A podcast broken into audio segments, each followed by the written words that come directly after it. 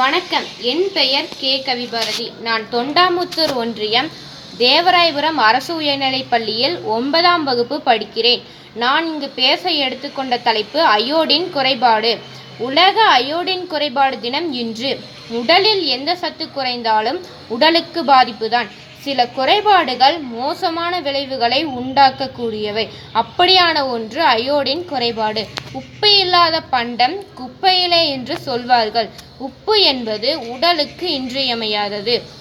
உப்பு உரு உப்பு உடல் உறுப்புகளுக்கு தேவையாக இருக்கிறது. இதை உடலால் உற்பத்தி செய்ய முடியாது. இதை உணவின் மூலமே பெற முடியும். நமது உடலில் தைராய்டு எனும் ஹார்மோனை உருவாக்க மனித உடலில் குறிப்பிட்ட அளவு அயோடின் தேவைப்படுகிறது. அயோடின் உணவு உணவில் இருந்து பெறக்கூடிய அத்- அத்தியாவசியமான ஊட்டச்சத்து ஆகும். குழந்தைகள் கர்ப்பிணிகள் பாலூட்டும் தாய்மார்களுக்கு இவை அளவில் குறையும் போது அதிக பாதிப்பை உண்டாக்குகிறது.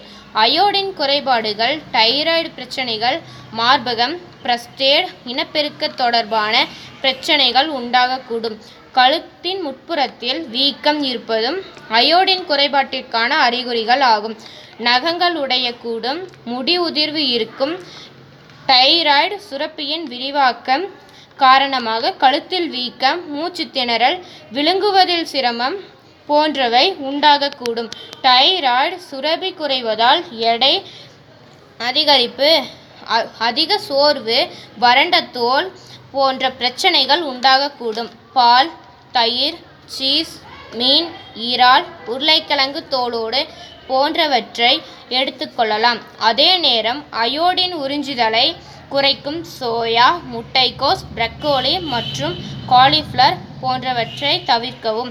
உடல் நஞ்சுகளை வெளியேற்றி ஆரோக்கியமான உணவை உட்கொள்வதன் மூலம் இந்த குறைபாடு இல்லாமல் செய்யலாம். நன்றி.